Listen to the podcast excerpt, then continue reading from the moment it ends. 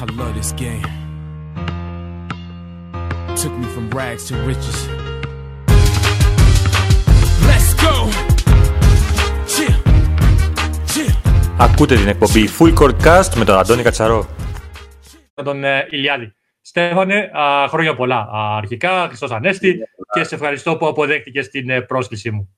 Ευχαριστώ για την πρόσκληση. Είναι τιμή μου να βρίσκουμε εδώ. Μας έχετε κρατήσει συντροφιά όλες αυτές τις μέρες με τις συναντεύσεις που παίρνετε. Και χαίρομαι πολύ που είμαι εδώ. Ε, εντάξει, είναι μια εποχή δύσκολη, ε, όπως ε, ε, για όλους. ε, μια εποχή που οι περισσότεροι είναι κλεισμένοι στα σπίτια. Είμαστε, το κυριότερο είμαστε μακριά από τα γήπεδα ε, και εσείς ειδικότερα οι αθλητές που ε, είναι, ε, νιώθετε ότι είστε μακριά από το σπίτι σας, θα έλεγε κάποιος. Ε, σίγουρα, μέσα σε, ένα, μέσα σε μια νύχτα ουσιαστικά ε, διακόπηκε το πρωτάθλημα, διακόπηκε το η καλαθόσφαιρα, όχι μόνο στην Κύπρο, σε όλο τον κόσμο. Έγιναν όλα πολύ ξαφνικά. Ήταν πρωτόχρονο φυσικά για όλους μας, ε, αλλά μας λείπει πάρα πολύ γενικά ο αθλητισμός, όχι μόνο το μπάσκετ και το ποδόσφαιρο στην τηλεόραση, μας κρατούσε συντροφιά, μας κρατούσε ενεργούς, εμάς που παίζαμε τέλος πάντων. Και το χειρότερο ήταν ότι συνέβη και στην πιο κρίσιμη στιγμή όλων των πρωταθλημάτων στα playoffs. Στα playoffs, στους τελικούς Ναι. κυπέλλων και όλα αυτά τώρα που θα ξεκινούσε η δράση, υποτίθεται μας τα έχουν κόψει. Ε, αυτό μας βαρυφάνηκε. Εντάξει, ο σκοπός είναι άλλος, είναι να ξεπεράσουμε αυτή την πανδημία και ευτυχώς έχουμε πολλά χρόνια μπροστά μας για να παίξουμε και θα περιμένουμε υπο- υπομονετικά. Πώς θα περνάς εσύ αυτό το καιρό, πώς εξοδεύεις τις ε, μέρες σου; Εγώ πάω δουλειά τα πρωινά τις καθημερινές, από το πρωί μέχρι το μεσημέρι, γιατί δεν δικαιούμαστε να δουλεύουμε full ημέρα πλέον με αυτά τα μέτρα που έχει βάλει η κυβέρνηση. Ε, και τα απογεύματα σπίτι, στο διαμέρισμα, σειρές. Μαγειρεύουμε με την κοπέλα μου στο σπίτι και περνούμε τι όμορφα τις μέρες μας. Και κάποιες μέρες την εβδομάδα παίζουμε και κανένα μπασκετάκι εξωτερικά με, με τον αδερφό μου, τον φίλο μου, τον Ραφαήλ τον Ελευθερίου και κρατούμαστε έτσι λίγο in shape. Μμμ. Ε, Είναι από τα πιο δύσκολα κομμάτια είναι αυτό, αυτό τον καιρό, γιατί ε, εντάξει, σίγουρα διαφορετικά να παίζεις ε, μέσα στο γήπεδο, να κάνεις, να κάνεις τις προπονήσεις σου, διαφορετικά να παίζεις σε ένα μονόκι, ξέρω εγώ, σε ένα γήπεδο, το οποίο ενδεχομένως να μην πληρεί και τις προϋποθέσεις. Όχι, σίγουρα δεν τη στηρεί, αλλά είναι ό,τι έχουμε τώρα και παίρνουμε ό,τι καλύτερο μπορούμε από αυτό. Και φαίνεται καθαρά στα παιχνίδια μας ότι μας έχεις λείψει τον μπάσκετ και είναι πολύ σκληροί οι αγώνες που κάνουμε. Προσέξτε να μην τραυματιστείτε. Σίγουρα, σίγουρα. Λοιπόν, να ξέρεις τώρα, αυτή η εκπομπή είναι αφιερωμένη σε σένα. Α, θέλουμε να μιλήσουμε ε, για την ε, καριέρα σου, για το πώς ξεκίνησες την καλαθόσφαιρα, α, το, α, την πορεία σου α, μέσα σε όλα αυτά τα χρόνια, το πέρασμά σου στην Αμερική φυσικά, α, την εθνική ομάδα α, και γενικότερα μια κουβέντα για την καλαθόσφαιρα. Α, Κάπως έτσι θα κινηθούμε. Φυσικά όσοι μας παρακολουθούν ναι, και θέλουν να ρωτήσουν κάτι τον Στέφανο τον Ηλιάδη μπορούν να το κάνουν ε, κάτω από αυτό το βίντεο, στα σχόλια. Α, στο δεύτερο μέρος της εκπομπής, ο Στέφανος ε, θα απαντήσει σε όσες ε, ερωτήσεις έχετε. Ξεκινάμε λοιπόν, Στέφανε. Ε, πάμε έτσι να μας πεις, να μας διηγηθείς πώς α, ξεκίνησες με την ε, καλαθόσφαιρα. Ε, από παιδί μικρό, κύριος λόγος ο πατέρας μου που ασχολείται με την καλαθόσφαιρα και κυρίως προπονητικά μετά τη γέννησή μου. Στα έξι χρόνια μου ξεκίνησα στις Ακαδημίες του Απόλλωνα. Ε, κάναμε δύο φορές την εβδομάδα προπόνηση και άλλες δύο φορές την εβδομάδα έκανα προπόνηση ποδοσφαίρου, φυσικά. Ε, μέχρι τα 15 μου τα συνδύαζα και τα δύο, όμως ήρθε μια κλίση από την εθνική ε, κάτω των 16 όταν ήμουν 14 χρονών στην καλαθόσφαιρα και εκεί ήταν η απόφαση που πήρα να επικεντρωθώ στην καλαθόσφαιρα γιατί πίστευα ότι έχει περισσότερες ευκαιρίες γιατί το ταλέντο εκείνη το διάστημα ήταν περίπου το ίδιο και στο ποδόσφαιρο και στο μπάσκετ. Οπότε αυτή η κλίση που ήταν με τον Μιχάλη τον Τσαγκαρίδη, αν δεν κάνω λάθος, μια εθνική που μας κάλεσε ένα καλοκαίρι, με έπεισε να παραμείνω στην καλαθόσφαιρα, στον Απόλλωνα από έξι όπως σας έχω πει, δεν έχω παίξει σε άλλη ομάδα. Έχουμε κατακτήσει πολλά εφηβικά πρωταθλήματα, κύπελα. Είχα αγωνιστεί από το, στα 17 μου για πρώτη φορά στην πρώτη ομάδα με το, με το Κώστο Γιανναρά. Ήταν ο πρώτος που μου δώσε κάποια λεπτά συμμετοχής. Και μετά από το στρατό έφυγα η Αμερική με πρώτο στόχο καθαρά να κάνω να σπουδάσω τέσσερα χρόνια πολιτικός μηχανικός. Αλλά διάλεξα την Αμερική διότι ήταν μόνος, μόνος η χώρα που θα μπορούσα να επιλέξω να συνδυάσω καλαθόσφαιρα και μαθήματα μαζί. Ακόμα μια επιλογή ήταν η Ελλάδα, αλλά όλοι μου έλεγαν ότι στην Ελλάδα δεν θα σπουδάσεις. Τουλάχιστον μέσα σε τέσσερα χρόνια θα σου πάρει περισσότερο. Οπότε πήρα το βήμα να πάω στην Αμερική όταν πήγα εκεί, την πρώτη χρονιά πήγα στα tryouts της ομάδας του Πανεπιστημίου. Ε, δεν τα κατάφερα να μπω στην ομάδα. Είχε η επιλογή μεταξύ 30 παιχτών, δεν πήγε κανείς. Επειδή ήταν μια καινούργια χρονιά για το σχολείο και είχαν φέρει ένα προπονητή, ο οποίος είχε στήσει τη δική του ομάδα, πρώτη χρονιά ήθελε να δείξει. Και οπότε απλά τα tryouts τα είχαν κάνει για σκοπούς ε, διαδικασίας, ας το πούμε. Mm-hmm. Οπότε έχασα την ευκαιρία μου την πρώτη χρονιά. Τη δεύτερη, ωστόσο, όταν έκανα και τα connections τα κατάλληλα, γιατί στην Αμερική, για όσους ενδιαφέρονται να πάνε να παίξουν μπάσκετ στην Αμερική και να σπουδάσουν, χρειάζεται πάρα πολλά connections και να ξέρεις τους κατάλληλους ανθρώπους για να σε βάλουν στο σωστό πόστο. Έτσι, μετά από ένα χρόνο κατάκτησα, ε, πήρα αυτά τα connections, τα οποία μου έδωσαν μια ευκαιρία να ξεκινήσω προπονήσεις με την ομάδα του σχολείου τη δεύτερη χρονιά Mm-hmm. Άντεξα μόνο μια εβδομάδα, να τα συνδυάζω και τα δυο. Κατάλαβα ότι δεν μπορώ να κάνω αυτή τη σπουδή και να παίζω στους ρυθμούς που ήθελε η ομάδα και ο προπονητής. Και έτσι επέλεξα να μείνω μόνο στα, στα μαθήματα. Παρ' όλα αυτά, στην Αμερική είναι γεμάτος ο τόπος μπάσκετ. Οπότε, αν βρήκα μια άλλη ομάδα που αγωνίζεται κάτω από την αιγίδα του, του Πανεπιστημίου, το USF, και αγωνιζόμασταν σε διάφορα τουρνουά κάθε Σαββατοκυριακό σε όλη την Αμερική. Ταξιδεύαμε με αεροπλάνα κτλ. κτλ. Ήταν πάρα πολύ μεγάλη εμπειρία αυτή για μένα. Πήγαμε στους τα nationals, στους αγώνες που ήταν οι πρωταθλητές από κάθε πολιτεία. Αγωνίστηκα σε ένα τουρνουά και ευτυχήσαμε και είχαμε έρθει τρίτη εκείνη τη χρονιά ε, ήταν μεγάλη εμπειρία, είχα κερδίσει πολλές γνώσεις καλαθόσφαιρα, γνώρισα πολλούς παίχτες, πολλούς προπονητές. Ήταν μια πολύ καλή εμπειρία. Όπως γνωρίζετε, κατά τις χειμερινές διακοπές έρχομαι Κύπρο και αγωνιζόμουν στον Απόλλωνα τρία-τέσσερα παιχνίδια. Επίσης αυτό ήταν ένα άλλο εμπόδιο που δεν μπορέσα να παίξω στο πανεπιστημιακό, διότι θεωρούμουν ε, επαγγελματίας καλαθοσφαιριστής από τη στιγμή που έπαιζα στον Απόλλωνα και έτσι ήταν και αυτό ένα χ για μένα. Και μετά που αποφύτησα με το καλό, είναι, έκανα μισή χρονιά πέρσι και ακόμα μια μισή φέτος. Δεν κατάφερα να τελειώσω σε σδόν ακόμη για να δούμε του χρόνου πώς θα πάει η χρονιά. Ναι, ε, όντως, ε, αυτό, αυτό δεν το είχα παρατηρήσει, αλλά όντως, ναι, έχεις δίκιο σε αυτό. Ε, πάντως, ε, η, φαινόταν η, η μάλλον να, πάμε, να τα πάρουμε λίγο την αρχή. Ναι. Νομίζω ότι το, το καιρό που ήσουν στη, στην εφηβική ομάδα του, του Απόλλωνα, είχατε μια πολύ καλή φουρνιά παιχτών. αν θυμάμαι καλά, α, κερδίζατε πρωταθλήματα συνέχεια και στο παιδικό και στο εφηβικό τμήμα. Ήσασταν κάποια παιδιά που πραγματικά α, ίσως τους άξιζε κάτι παραπάνω. Ε, σίγουρα, δυστυχώς κάποια από τα παιδιά εκείνα είχαν μπλέξει στην εποχή που ήταν 10 ξένοι στην Κύπρο.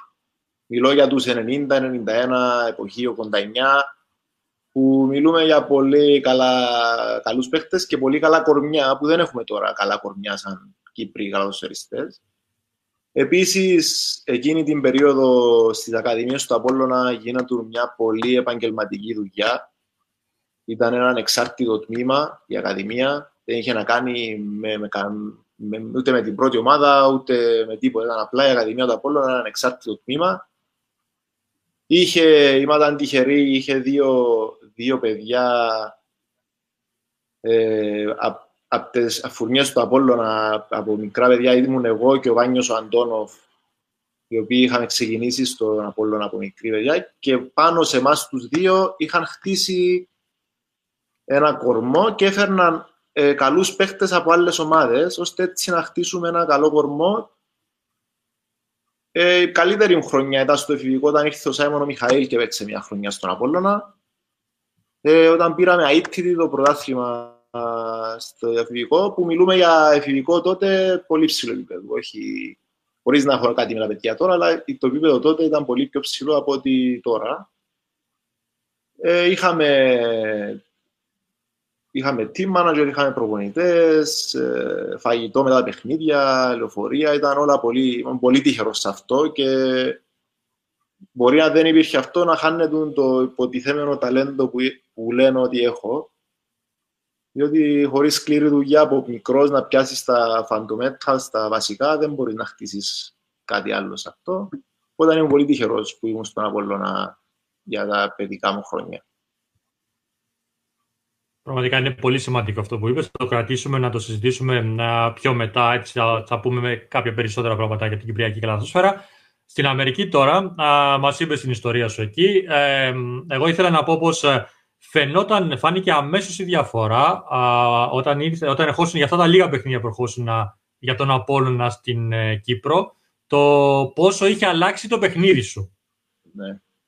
Ήταν το πρώτο πράγμα που κέρδισα στην Αμερική ήταν πώς να αγωνίζεσαι για να κερδίσεις. Ήταν ότι άμα χάσεις πρέπει να κάτσεις έξω να περιμένεις τη σειρά σου για να ξαναμπεί στο γήπεδο να παίξεις. Είναι τόσο πολύ ο κόσμος που θέλει να παίξει στην Αμερική, που μόνο οι νικητές μένουν στο γήπεδο. Οπότε αν είχα μάθει ότι δεν υπάρχει λύπηση για κανένα, δεν υπάρχει υποτίμηση για κανέναν αντίπαλο και κάθε παιχνίδι πρέπει να δίνεις το 100% του εαυτού σου για να κερδίσεις. Και πιστεύω αυτό το πρόσεξα και εγώ, σαν Στέφανος, στην πρώτη χρονιά που ήρθα και έπαιξα στην πρώτη ομάδα, ότι ενώ πριν φύγω ήμουν κάπως διστακτικός, ήμουν κάπως ε, αφοβόμουν να το πούμε, αλλά μετά από ένα χρόνο στην Αμερική χωρίς προπονήσεις και που λέω ρυθμό και όλα αυτά, είχα αυτο, μέσω αυτοεπίθεση του νικητή. Και πιστεύω αυτό με βοήθησε πάρα πολύ σαν καλαθοσφαιριστή.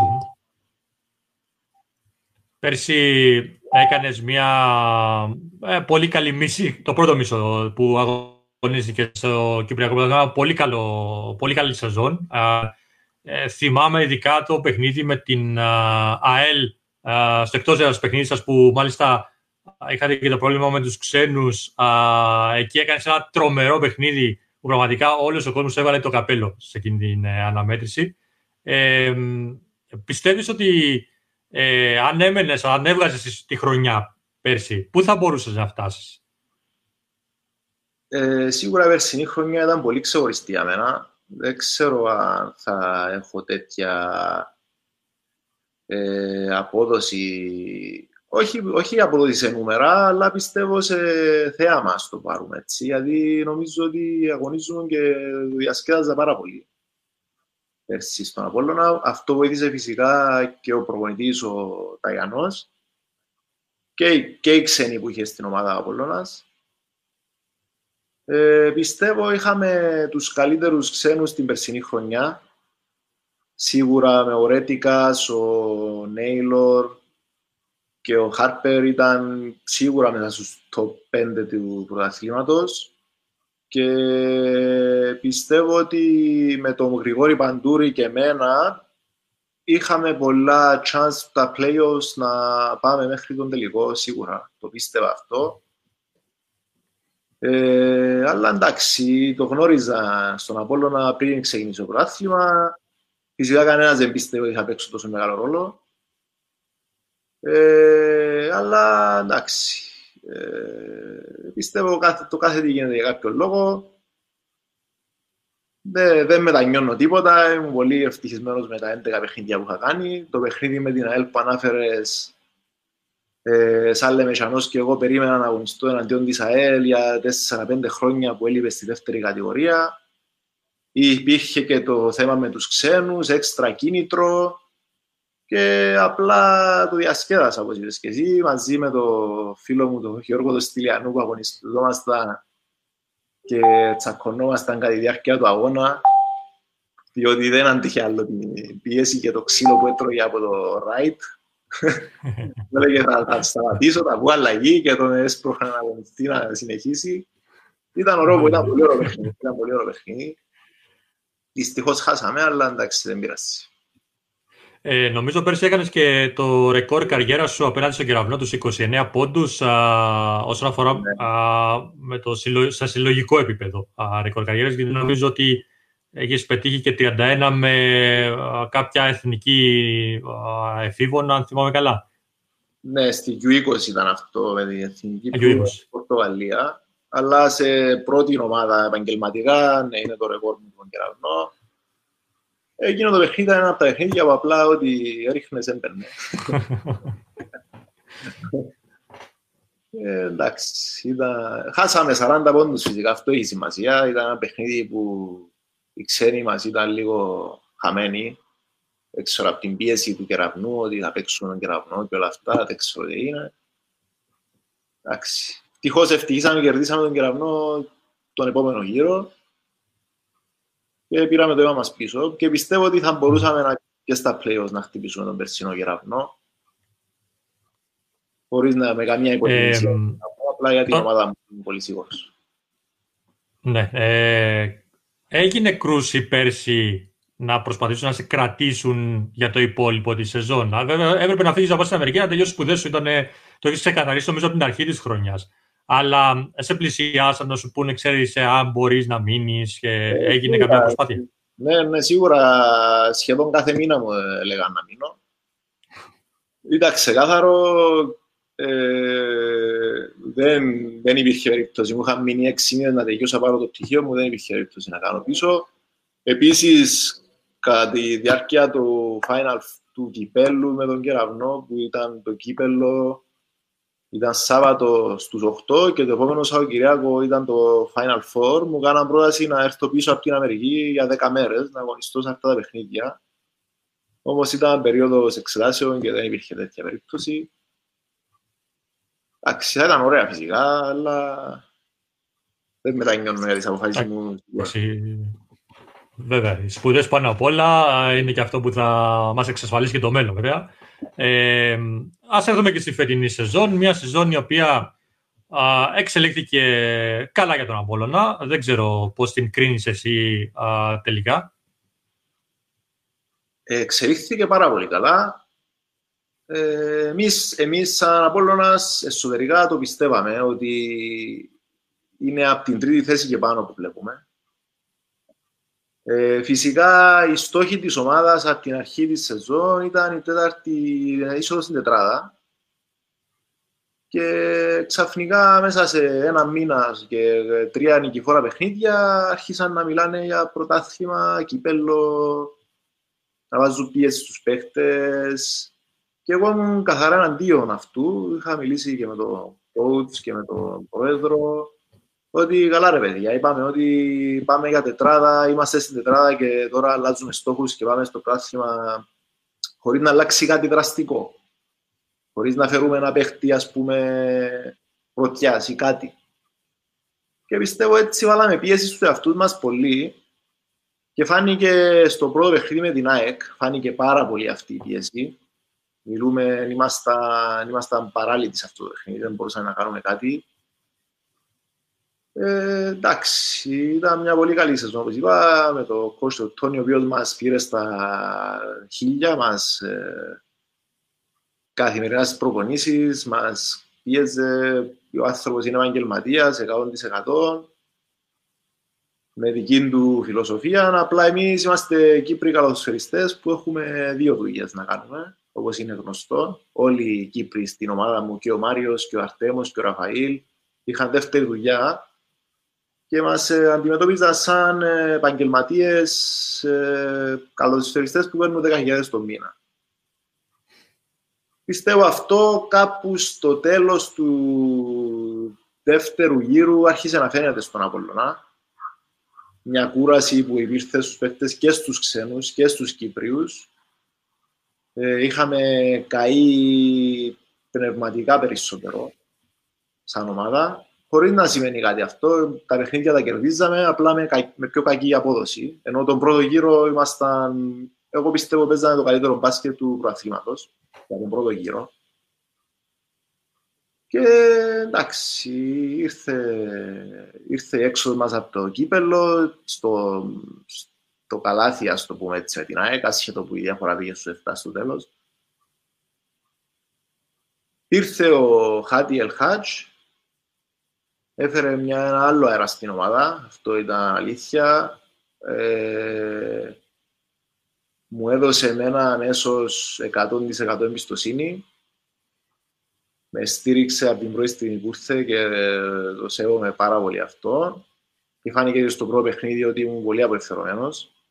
Είχα βάλει 24 πόντους με το παραλίμνη και πιστεύω ότι είχαμε άλλο αέρα με την, με τον ερχομό του καινούργιου προπονητή και χωρίς να πει για το Τόνι, για όνομα του Θεού, έκανε φοβερή δουλειά. Αυτό μας πήρε ω εκεί, να μην, λέμε, να μην κρύβομαστε πίσω από το δάχτυλο μας. Αλλά πιστεύω ότι χρειαζόμαστε ένα καινούριο αέρα, ένα καινούριο έτσι push για την τελική ευθεία και μας το έδωσε ο, ο Χατή. Δυστυχώς δεν, δεν αντέξαμε να παίξουμε δεύτερο παιχνίδι μαζί του, ήταν ένα και καλό. Και αυτό ήταν το τέλος της χρονιάς της φετινής που μας αφήνει όλους με το αν πηγαίναμε στα playoffs τι θα γινόταν. Ε, πάντως αυτό που λες για το εντυπωσιακό μπάζι που παίρνετε στο πρώτο γύρο το είχα αναφέρει αρκετές φορές και εγώ. Ε, μ' άρεσε πάρα πολύ το, το παιχνίδι που κάνετε. Είναι ένα πολύ γρήγορο uh, παιχνίδι. Ε, και μάλιστα μου άρεσε η χημεία που υπήρχε μεταξύ των uh, παιχτών της ομάδας. Uh, βρισκόσασταν με κλειστά μάτια. Και το λέω αυτό ε, επειδή εσύ, σαν το playmaker της ομάδας, στα δύο πρώτα παιχνίδια με παραλίμνη και με ομόνια, έκανες ρεκόρ, ισοφάρισες μάλλον το ρεκόρ καριέρας σου στις ασεί που είναι οι 10. Έκανες 10 στην πρώτη αγωνιστική, 10 στη δεύτερη. Ε, ήταν αλήθεια αυτό. Είχαμε πολύ καλό κλίμα με τους ξένους. Ε, ήταν όλοι καλά παιδιά, πάρα πολύ καλά παιδιά. Ε, εντάξει, σε αυτά τα δύο παιχνίδια βασικά ε, απλά οι συμπαίκτες με βάλαν τα σουτ και έπαιρνα εγώ τις assist. Το περισσότερο credit πάει σε αυτούς. Σίγουρα τους έβρισκα εκεί που έπρεπε. Είχαμε φοβερούς σούτερ φέτος, το Λίαμ, ο, ο Ροπ στις αρχές, ο Τζάκσον μόλις είχε έρθει. Ε, ναι, ήμουν τυχερός που έκανα τα από τα, τα πρώτα δύο παιχνίδια. Ε, παίζαμε πολύ γρήγορα, σκοράραμε πάντα πάνω από 80 πόντους, αλλά αυτό δεν άρεσε στον προπονητή μας καθόλου. Όσο και να ακούγεται αυτό, ε, αυτό δεν του άρεσε το, καθόλου. Το είχε πει κιόλας, σε διακόπτω, αλλά το είχε πει κιόλας σε μια συνέντευξη που του, που του είχα κάνει μετά από ένα κάποιο παιχνίδι. Δεν θυμάμαι ποιο ήταν ακριβώς το παιχνίδι, αλλά του το είχα σχολιάσει ότι να παίζει η ομάδα σε αυτό το, το στυλ παιχνιδιού. Και είπε ο Τόνι αμέσως ότι ξέρεις ότι εγώ δεν είμαι ο παδός αυτού του παιχνιδιού. Είμαι το άκρος αντίθετο. Είμαι της άμυνας. Είχαμε, ήταν την καθημερινή μα διαμάχη να την στα εισαγωγικά, στο βίντεο κάθε μέρα με τον coach, ότι τα παιχνίδια κερδίζονται με την άμυνα και όχι με την επίθεση. Όχι τα παιχνίδια, συγγνώμη, τα πρωταθλήματα μας έλεγε.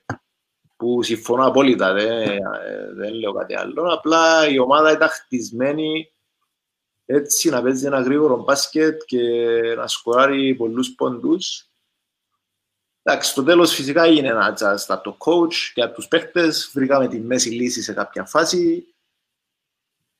Ε, πιστεύω αν, αν είχαμε, αν γίνεται μια πιο προσεκτική δουλειά στην, ε, στο να διατηρηθούν οι δυνάμεις των παιχτών, διότι το ρόστερ μας δεν ήταν και πολύ μεγάλο. Πιστεύω θα συνεχίζεται αυτό το, το τρένο του πρώτου γύρου και στο δεύτερο γύρο. Mm-hmm. Ε, ας περάσουμε λίγο και στην εθνική ομάδα. Είσαι πολλά χρόνια μέλος από τις μικρές ηλικίες, όπως μας είπες και εσύ. Ε, τι, τι θυμάσαι περισσότερο, τι, τι σου έχει μείνει περισσότερο στο μυαλό από όλες τις εθνικές, ε, στο, τι σου έχει χαραχτεί. Ε, σίγουρα οι καλύτερες εμπειρίες που έχω με την εθνική είναι με τη U20, διότι είχαμε και τους πιο πρωταγωνιστικούς λόγου, ε, ρόλους στην ομάδα και είχαμε περισσότερες εικόνες, περισσότερες εμπειρίες εκεί. Είχαμε μια πάρα πολύ καλά χτισμένη ομάδα ε, με παίχτες που δυστυχώς τώρα δεν αγωνίζονται, δεν, δεν παίζουν μπάσκετ και αυτό μες στεναχωρεί πάρα πολύ. Π.χ. σαν το Δημήτρη του Αριστοτέλους από την ΕΘΑ, το Βίκτορα τον Ιερονομίδη που έχει δραματιστεί τόσες φορές, ε, τον Γιώργο τον Στυλιανού που ο Θεός δεν ξέρει γιατί έχει σταματήσει τον μπάσκετ, να δει να μας το πει αυτός. Ε, άλλοι παίχτες, ε, ο Σίμος Αντωνίου της ΑΕΛ, είναι παίχτες που είχα βγάλει πολύ καλά παιχνίδια. Ο Παπακώστας, που είναι στην Αμερική, αυτός και σπουδάζει. Είχαμε κάνει δύο εξαιρετικά τουρνουά. Ειδικά, ειδικά το δεύτερο στη Βοσνία, ειδικά το πρώτο, συγγνώμη, στη Ρουμανία. Χάσαμε παιχνίδια στο καλάθι εναντίον ε, Ολλανδίας, ε, Πορτογαλίας, μεγάλες χώρες, δεν θυμάμαι άλλα παιχνίδια τώρα. Ε, και ήταν εμπειρίες πολύ καλές με τον Κώστο Γιανναρά και τον Νίκο τον Λαμπρία. Ήταν πολύ καλές εμπειρίες σε αυτές τις 20. Με την πρώτη ομάδα, σίγουρα το περασμένο καλοκαίρι ήταν πολύ ξεχωριστό για μένα, που αγωνιστήκαμε με Ρουμανία και Σλοβακία. Ειδικά τα δύο παιχνίδια με τη Σλοβακία ήταν δείξαμε σε όλους ότι έχει πολύ μέλλον αυτή η εθνική που δυστυχώς και μόνοι μας το καταστρέψαμε στα δύο παιχνίδια που παίξαμε το Φεβράρι. Ε, απλά πιστεύω ότι κάποια παιδιά από, από εκείνη την εθνική του καλοκαιριού είχαν χάσει το ρόλο τους στην εθνική του Φεβραρίου και κύριος πρώτος από όλους ήταν ο Παναγιώτης ο Μάρκου ο οποίος είχε μέσω όρο ας πούμε 20 πόντους, που για εθνική ομάδα από ό,τι ξέρω δεν συμβαίνει πολύ συχνά αυτό. Και έρχεται μετά σε δύο παιχνίδια και είχε χάσει τον ρόλο του, γι' αυτό με στεναχωρήσε πάρα πολύ. Ε, αλλά εντάξει, είχαν έρθει άλλα παιδιά στην εθνική, έδωσαν άλλα πράγματα στην ομάδα, εμπειρία, γνώσεις που μάθαμε κι εμείς πάρα πολύ από αυτά σίγουρα. Η εθνική θα είναι πάντα εκεί, πάντα θα παλεύουμε κάθε παιχνίδι. Είμαστε, είμαστε από τις λίγες χώρες που δεν έχει να τουλαρίζει παιχτή. Ε, αυτό πιστεύω είναι μεγάλο λάθος. Έχουμε που έχουμε και το πρόβλημα στους ψηλούς. ε, πιστεύω ότι αν είχα, θα, θα μας έδινε εκείνο, και μην ξεχνάτε ότι όλες τις νίκες οι μεγάλες εθνικές είχαν γίνει με naturalize παίχτη και καλές εμφανίσεις. Mm-hmm. Δεν είναι και αυτό. Σίγουρα παίζει κάποιο ρόλο. Σίγουρα χρειάζεται κάποιος center αυτή τη στιγμή, κάποιος ψηλός τέλος πάντων, για να μπορέσει να βοηθήσει στο ζωγραφιστό, εκεί που είναι το μεγαλύτερο μας πρόβλημα. Είδαμε στα παιχνίδια των ομίλων τώρα των προγραμματικών του ε, Ευρωμπάσκετ ότι εκεί πονούσαμε περισσότερο, ειδικά το παιχνίδι με στην Αλβανία που μπορούσαμε να το πάρουμε. Ε, δυσκολευόμασταν στο rebound και νομίζω ότι ήταν και αυτό που μας κόστησε στο τέλος. Εντάξει, με την Αλβανία πιστεύω ήταν ένα πολύ περίεργο παιχνίδι. Ε, ποιοτικά ε, είμαστε πάρα πολύ καλύτερη ομάδα. Μιλούμε, δεν υπάρχει αφισβήτηση σε αυτό.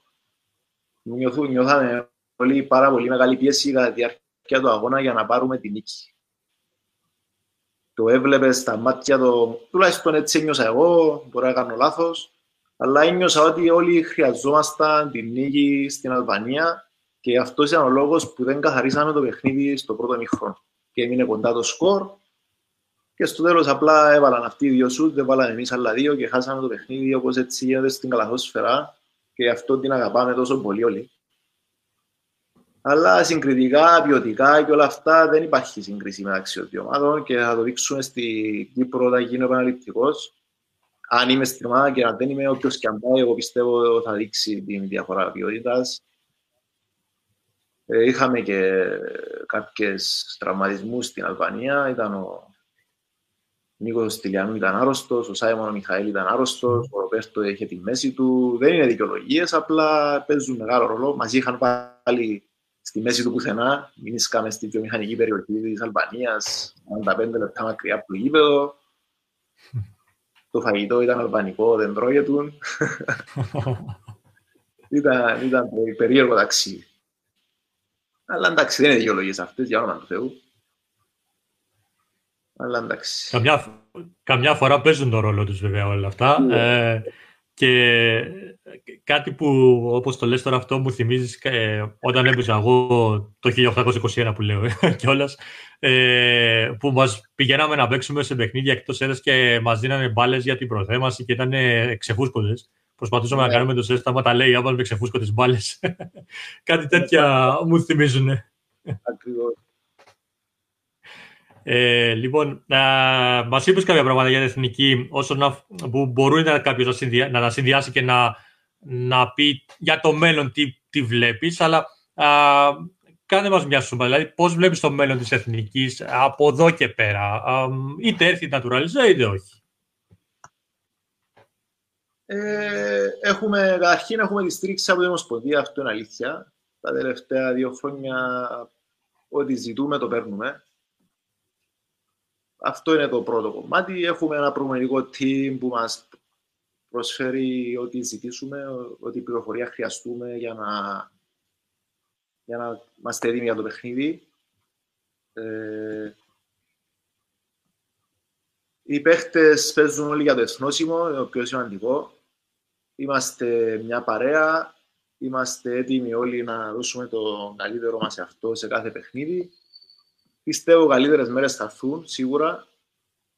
Ε, χρειαζόμαστε μια νίκη να ξεκολλήσουμε από αυτή την κατάρα που μας έχει πάρει τα τελευταία χρόνια. Ε, πιστεύω ότι το μέλλον δεν θα πω είναι λαμπρό που ακούμε γενικά από όλους είναι λαμπρό. Πιστεύω έχει πολύ δρόμο μπροστά του να γίνει λαμπρό, αλλά είναι, υπάρχει φως στο τούνελ πιστεύω. Πολύ ταλέντο στην ομάδα. Και αν γίνει και τα, οι ξένοι τέσσερις του χρόνου, πιστεύω ότι στα επόμενα δύο-τρία χρόνια θα βγάλουμε και άλλους καλοσφαιριστές. Αυτό είναι το point. Και αυτό είναι τι χρειάζεται η εθνική ομάδα και ας πέσει το επίπεδο που λένε κάποιοι και ας ε, ξεφύγει ο κεραυνός και εγώ δεν το πιστεύω. Ε, τόσα χρόνια αγωνίζονταν με δύο ξένους ομάδες και το πράθυμα πεζόταν στο τελευταίο καλάθι. Αυτό πιστεύω εγώ. Ε, τίνεις καλή πάσα τώρα. Α, θα περάσουμε έτσι, στα γενικότερα της Κυπριακής ε, Καλαθόσφαιρας. Ε, είπες πρέπει να γίνει η μείωση των ξένων. Νομίζω είναι κάτι που λίγο πολύ οι περισσότεροι συμφωνούν προς αυτή την ε, κατεύθυνση. Πρέπει να γίνει, θεωρούμε ότι πρέπει να γίνει η μείωση των ξένων για να πάρουν περισσότερο χρόνο συμμετοχής οι Κύπροι καλαδοσφαιριστές ε, που τους αξίζει έτσι κι αλλιώς ε, να βρίσκονται, να παίρνουν χρόνο συμμετοχή. Δηλαδή δεν είναι ότι ε, απλά θα, πάρω, θα γίνει όλη αυτή η κίνηση απλά για να παίζει ο Κύπριος χωρίς να δουλεύει. εννοείται ότι χρειάζεται δουλειά και από τον Κύπριο καλαδοσφαιριστή ώστε να φτάσει στο επίπεδο που θα ξεκινήσει ξανά να ανεβαίνει το επίπεδο γενικότερα του πρωταθλήματος. Βεβαίως. Ε, ταλέντο σίγουρα υπάρχει. Απλά πιστεύω δεν υπάρχει ε, το motivation στους πιο μικρούς να ασχοληθούν με το ποδόσφαιρο. Πιστεύω είναι το χειρότερο από όλα. Ε, γιατί π.χ. στους 500 παίχτες αν μπορούμε να βγάλουμε τρεις, ε, έχουμε 200, άρα θα βγάλουμε ανάμιση. Αυτό είναι το μεγαλύτερο πρόβλημα, πιστεύω. Ε, τα κίνητρα που δίνουμε στις νέες γενιές και εμείς Είχα την ευκαιρία να μιλήσω πριν λίγες μέρες με τον Δημήτρη τον Προκοπίου, τον παγιό παίχτη της ΑΕΛ και του Απόλλωνα, δεν ξέρω αν το γνωρίζεις.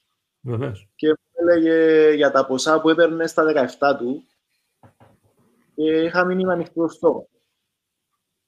Μιλούμε για διαστημικά λεφτά την Κύπρο και λέω ε, αν έπαιρνα τόσα λεφτά στα 17 μου θα δούλευα σαν σκυλί μέσα στο γήπεδο, θα καθάριζα και το γήπεδο αν χρειαζόταν, βλέπε. Και θα ήμουν 150% επαγγελματίες. Μμμ.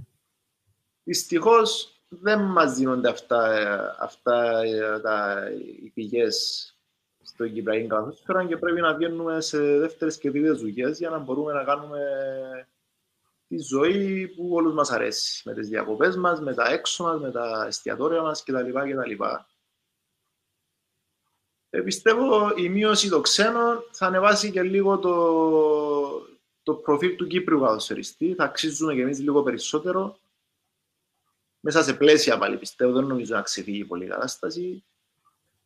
Θα παίρνουμε μια αλφα προβολή από τον κόσμο, από τα ρεπόρτερ κτλ. Πιστεύω σιγά σιγά θα, θα φέρουμε τον κόσμο πίσω. Βλέπουμε τώρα βίντεο αυτές τις μέρες που μπαίνουν στα facebook από παλιά παιχνίδια γεμάτες κερκίδες. Ε, και εμείς με αυτό το όνειρο μεγαλώσαμε, με αυτό το όνειρο παίζουμε μπάσκετ. Γι' αυτό παίζουμε μπάσκετ. Πήγαινα στο γήπεδο του Απόλλωνα γεμάτο το γήπεδο από παδούς, φωνές. Ε, λέω και εγώ το όνειρο μου να είναι να μπω σε αυτό το γήπεδο, να ε, βάλω καλάθι και να φωνάξουν όλοι. Ε, Χωρίς αυτό χάνεται και το ενδιαφέρον και είναι ο λόγος που πάει κάτω-κάτω το... και οι, και οι καλοσφαιριστές που βγαίνουν από τις ακαδημίες και οι ομάδες στο επίπεδο, τα λεφτά, οι σπόνσορες και όλα τα αυτά. Ε, εντάξει, δεν είναι μόνο το, ο, τα, το κίνητρο για τους καλασφαιριστές που χάνεται από τον κόσμο, από την απουσία του κόσμου. Είναι πολλά που χάνει η καλαθοσφαίρα ναι. μας από την απουσία του, του κόσμου και πραγματικά είναι είναι κρίμα να αγωνίζεστε ε, και εσείς στον Απόλλωνα σε παιχνίδια με, απέναντι στην ΑΕΚ ή την ΑΕΛ ή το Γεραυνό με 20-30 ανθρώπους στην Κερκίδα. Πραγματικά κάθε φορά που ερχόμαστε στη Λεμεσό και για κάποια μετάδοση να δούμε κάποιο παιχνίδι του Απόλλωνα και γενικότερα σε όλα τα γήπεδα βέβαια, αλλά μια και εσύ μιλάμε μαζί, ε, γι' αυτό αναφέρομαι στον Απόλλωνα, ε, μας κάνει η καρδιά μας. Έχει γίνει οικογενειακή υπόθεση πλέον παίρνει ο καθένας από δύο-τρει δικούς του και βλέπουν το αγώνα. Ε, πιστεύω, εντάξει, και η κάρτα οπαδού έχει πληγώσει από όλους περισσότερο την κατόσφαιρα, διότι ε, τα τελευταία χρόνια, anyway, 200-300 άτομα έρχονταν στο γήπεδο και αυτά ήταν τα παιδιά από το, από το συνδέσμους και στην ΑΕΛ και στον Απόλλωνα και στο ΑΠΟΕΛ και στην Ομόνια, ενώ ομάδες με, με συνδέσμους και οργανωμένους, μόνο αυτοί πήγαιναν στα γήπεδα. Ε, μαζί τους έφερναν και αυτοί άλλα 50-100 άτομα, ε, ψιλογέμιζε το γήπεδο. Ε, με την κάρτα παδού χαθεί και αυτή. Πέραν από το που δεν παίρνει προβολή του η καρθόσφαιρα και τα λοιπά και τα λοιπά που έχουν ακουστεί αυτές τις μέρες πάρα πολλές φορές και είναι κρίμα να τα ξαναφέρνουμε. Ωραία. Ε, για πες μας λίγο, γιατί ρωτάνε κιόλας ο Αντρέας ο Ελευθερίου συγκεκριμένα. Α, η κίνηση που κάνεις μετά από κάθε τρίποντο, το γνωστό τόξο, πώς ε, γεννήθηκε, από πού προέρχεται, πώς την εμπνεύσηκες; Ε, όταν έπαιζα στο PlayStation, το 2K, το NBA, ε, παίρνα πάντα τους Mavericks, λόγω του Dirk Nowitzki και τυχαία σε αυτήν την ομάδα αγωνιζόταν ο Μάθιους που τώρα αγωνίζεται μαζί με τον Γιάννη Αντεδοκούμπο.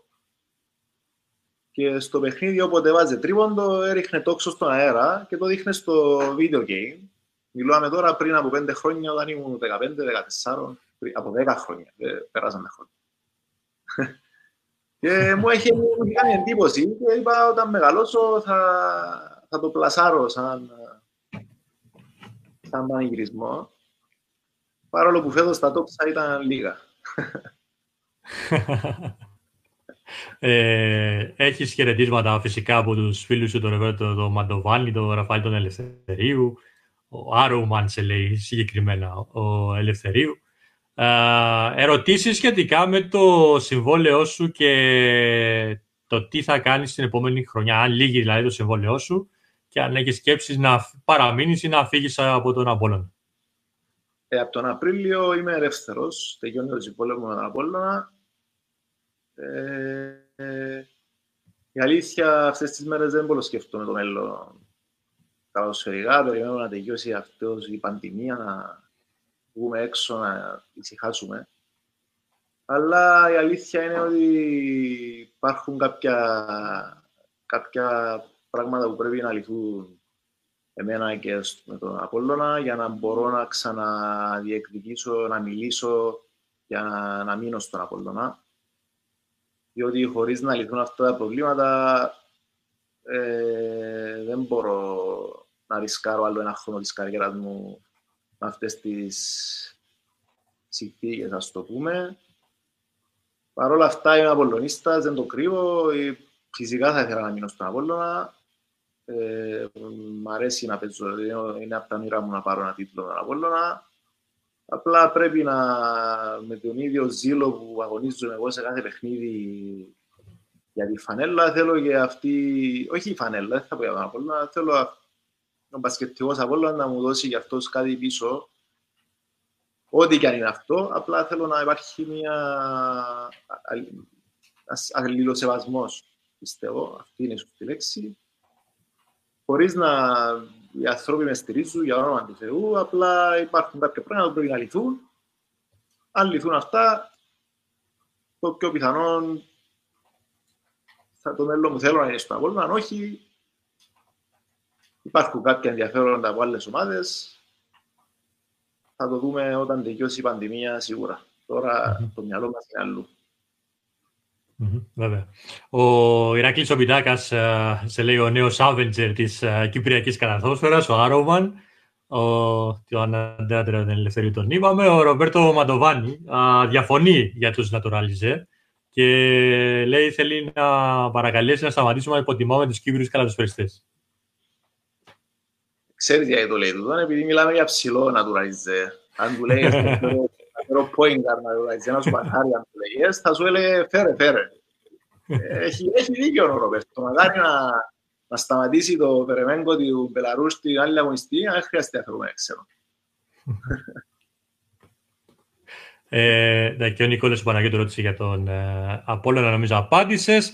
Ε, νομίζω τελειώσαμε με όσους έχουν στείλει μέχρι τώρα ε, τις ερωτήσεις του. Ε, Στέφανε, θέλω να μου πεις ε, ε, με τον ε, Απόλλωνα ποια ήταν η, η, η, στιγμή που σου έχει χαρακτήσει στο μυαλό, ποια ήταν η μια νίκη, ε, κάποιο παιχνίδι που σου έχει μείνει ε, αξέχαστο αν και δεν είχα αγωνιστεί σε εκείνο το παιχνίδι, ήταν όταν κατακτήσαμε το κύπελο με τα Ποέλ στο Ελευθερία με έναν εκπληκτικό Γρηγόρη Μπαντούρη.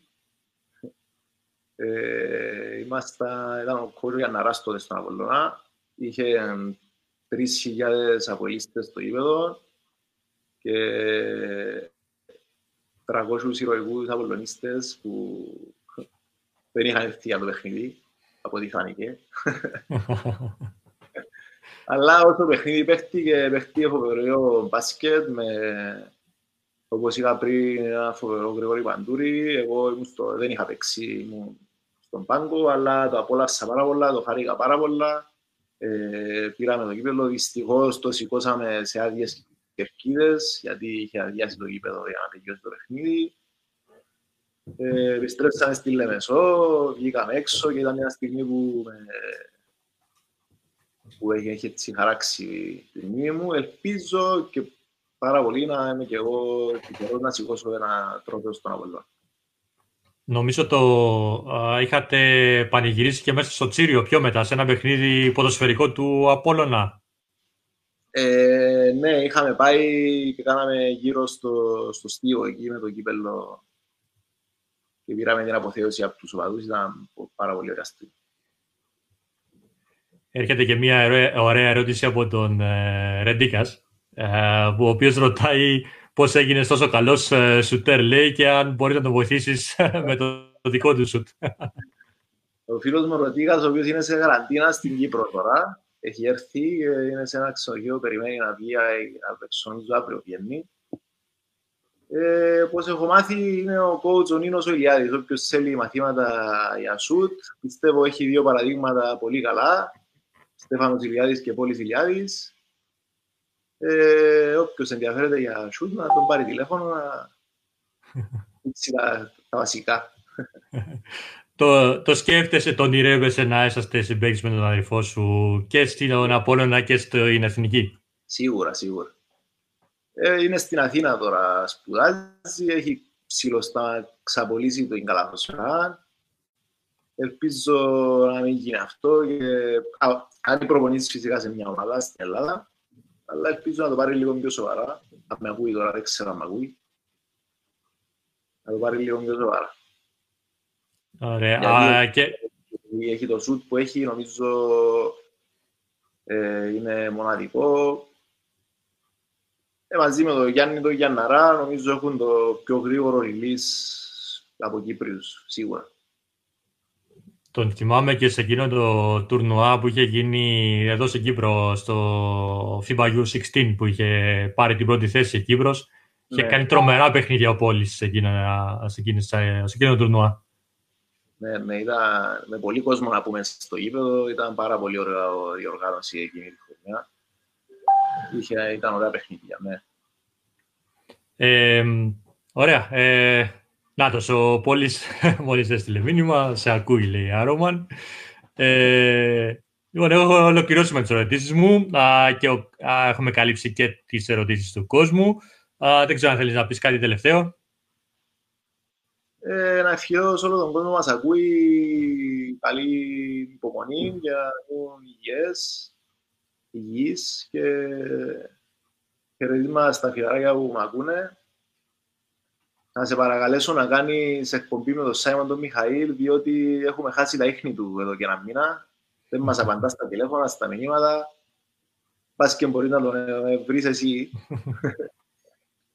ε, αυτά, να είμαστε όλοι υγιείς και να, με το καλό να ξεκινήσουμε τη ρουτίνα μας και πάλι για να επανέλθουμε στα γήπεδα για να κάνουμε αυτό που αγαπούμε περισσότερο.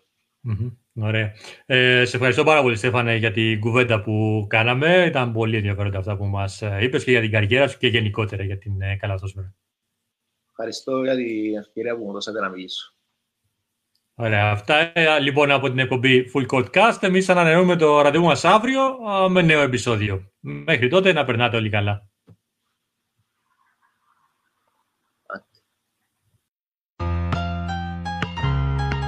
I love this game. Took me from rags to riches. Let's go!